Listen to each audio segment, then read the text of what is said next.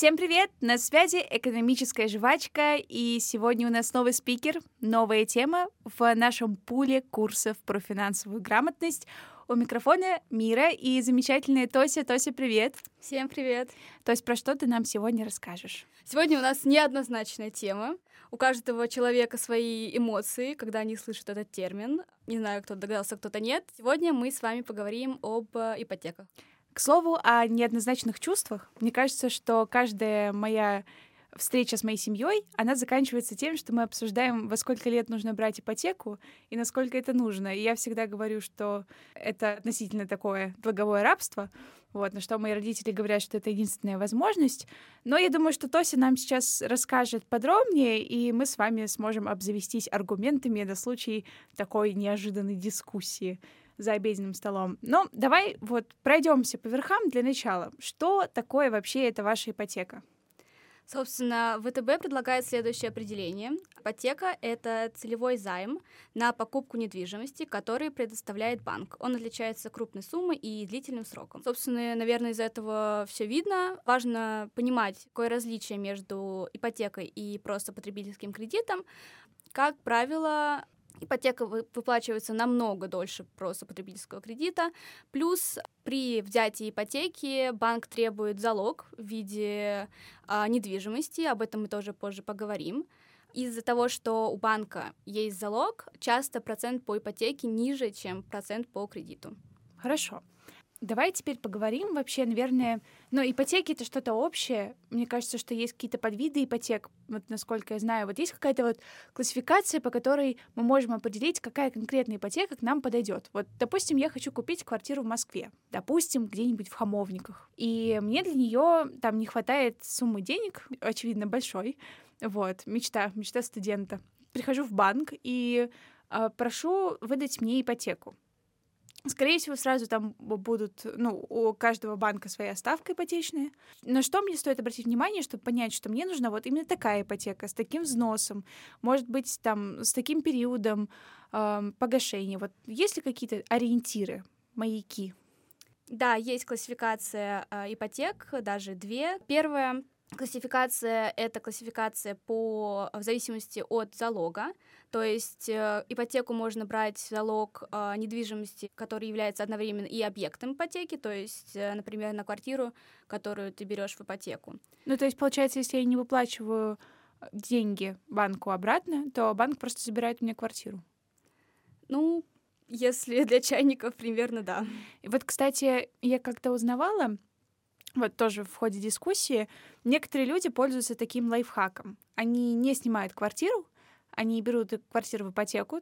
То есть, ну, многие же говорят, почему столько лет нужно платить деньги какому-то чужому дядьке, если можно эти же деньги, ну, что на самом деле не всегда эти же, иногда чуть побольше, оплатить э, за свою квартиру. И если из съемной квартиры за неуплату вас могут выгнать буквально в этом месяце, то из вашей квартиры у вас будет возможность выехать там ну, через более длительный срок, условно полгода.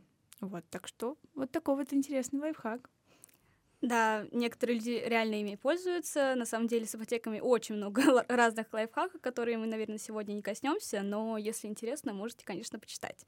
Ну вот, я рассказала про первый тип ипотеки, когда залогом является объект э, кредитования. А есть еще другой для тех, у кого уже есть какая-то э, недвижимость собственности, и они эту недвижимость э, как бы отдают банку в залог вот покупки другой квартиры. И это не единственная классификация. Еще можно делить ипотеки по объекту кредитования. А, например, если ты берешь ипотеку э, на дом с земельным участком или на квартиру в новостройке или на квартиру на вторичном рынке, то есть это квартира, которая уже продавалась, которая была объектом сделок, или, например, берут ипотеку на строительство дома, тоже есть такой вариант. То есть, э, на самом деле, типология бывает разнообразной. И у каждого вида ипотек есть свои льготы, свои программы в разных банках, разные ставки, поэтому это все нужно изучать индивидуально.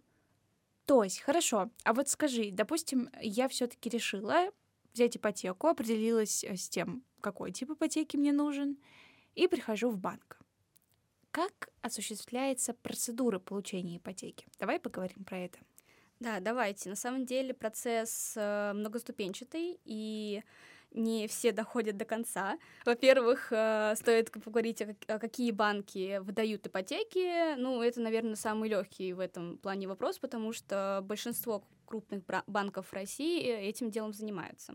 Есть некие условия для кредитора, естественно. А, как правило, банк требует, чтобы у кредитора было российское гражданство. Возраст варьируется от 18 э, до 21. У каждого банка свои могут быть условия. И, естественно, положительная кредитная история. На самом деле, это вот общие требования. У каждого банка, я уже говорила, могут быть индивидуальные, и это стоит узнавать на сайте банка или у представителя. Вернемся к процедуре.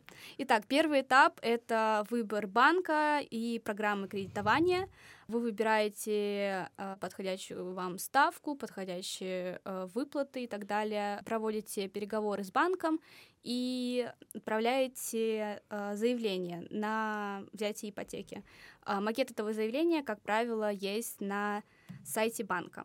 По поводу документов, которые банки запрашивают, это тоже индивидуальная история, то есть некоторые банки могут запросить паспорт или, например, документ, э, который подтверждает, что вы э, зарабатываете достаточно, чтобы покрыть эту ипотеку в будущем.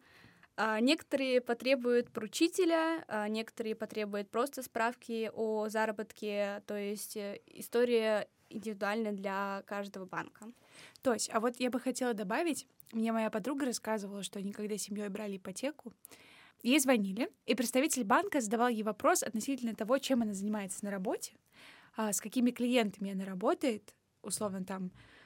Вот вы сказали, что вы занимаетесь там обработкой клиентов. Можете назвать последнего клиента, с которым вы работали, его там профиль, с каким заказом пришел, с каким запросом пришел клиент, чтобы удостовериться, что вы не придумали себе эту работу. Я знаю истории, когда люди просто договариваются, устраиваясь к другому человеку на работу, чтобы получить эту справку. Но я к тому, что справки не всегда достаточно. То есть иногда вам могут позвонить и спросить. Вот, поэтому будьте честны перед банком. Это тоже очень важно. Да, все верно. Лучше банку не врать, потому что в процессе более тщательной проверки, если вы дойдете до этого этапа, это все обязательно скроется. Так, хорошо. То есть, вот я сказала, что мы собрали документы, все подписали. Эм, вот еще вопрос. Мы сначала находим квартиру, которую мы хотим купить, потом идем брать ипотеку, или можно сначала взять ипотеку, а потом э, пойти смотреть квартиру?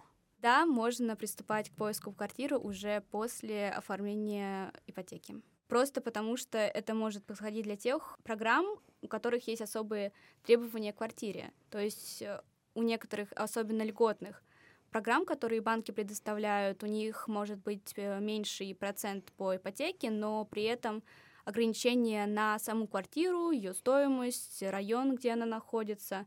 Хорошо. Допустим, мы нашли квартиру до, взяли ипотеку, или нашли квартиру после того, как мы взяли ипотеку. А, что происходит дальше? Вот мы выбрали квартиру, но банк же может не согласиться с нашим решением? Э, если квартира не подходит под какие-то требования банка, то да, э, он может э, не просто не дать ипотеку на вот данную квартиру, которую выбрали. А вот еще такой вопрос, почему-то мне в голову пришел. Банк покрывает всю стоимость э, квартиры или частичную? Это как раз связано со следующим э, этапом.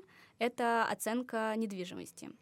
После выбора квартиры банк э, э, присылает эксперта, чтобы оценить ее стоимость. И, как правило, банк не выдает полную стоимость этой квартиры. То есть средства банк выдает на, может быть, 80%, может быть, больше, может быть, меньше, но, скорее всего, полную стоимость э, квартиры банк выдать вам не может. Хорошо. И вот все-таки мы с банком договорились что мы вот на конкретно эту квартиру, которая и банка, и меня устраивает, мы берем ипотеку. Что происходит э, в конце концов? Заключается договор. Э, договор заключается и с банком, и с продавцом. Причем с банком заключается договор о кредите об ипотеке, да, а с продавцом заключается договор о купле-продаже. После этого на его основе, на основе этого договора с э, предыдущим владельцем, продавцом квартиры, вы регистрируете право собственности на эту квартиру. Важный этап, который нельзя пропускать, это оформление страховки. потому что по закону квартира, которая находится в залоге у банка, обязана быть застрахована. Тут есть такая особенность, то, что а, банк может потребовать страхования не только недвижимости, которая находится под залогом, но и человека, его жизни и титула. Вы можете от этого отказаться, и не все банки это требуют, но, скорее всего, в случае отсутствия такого требования, а, банк может повысить, э, и у него есть такое право, он может э, повысить процент по ипотеке. Так, хорошо, вот мы все оформили, а, заключили договор трехсторонний, оформили страховку. Что происходит дальше? После этого э, происходит оплата квартиры. Э, наконец-то, скорее всего, банк переведет э, деньги напрямую э, продавцу, то есть вы эти деньги на руки не получите. После этого уже, что проговаривалось, происходит регистрация права собственности. И, собственно, все, квартира ваша, осталось только... Позвать друзей на новоселье. Это да, это сто процентов. Еще не забывать вовремя выплачивать ежемесячные платежи. Ну что ж, друзья, Тося справилась с тяжелой задачей. Она рассказала нам про то, как работают ипотеки в России, как вы можете решиться на это дело, как вы можете выбрать подходящую для вас ипотеку. И какие этапы есть в процессе заключения и получения договора об купле-продаже квартиры и получении договора по ипотеке. С вами была «Экономическая жвачка», и это пул подкастов, посвященный финансовой грамотности. Подписывайтесь на нас в наших социальных сетях, ВКонтакте и Телеграме, а также слушайте нас на всех площадках. Пока-пока!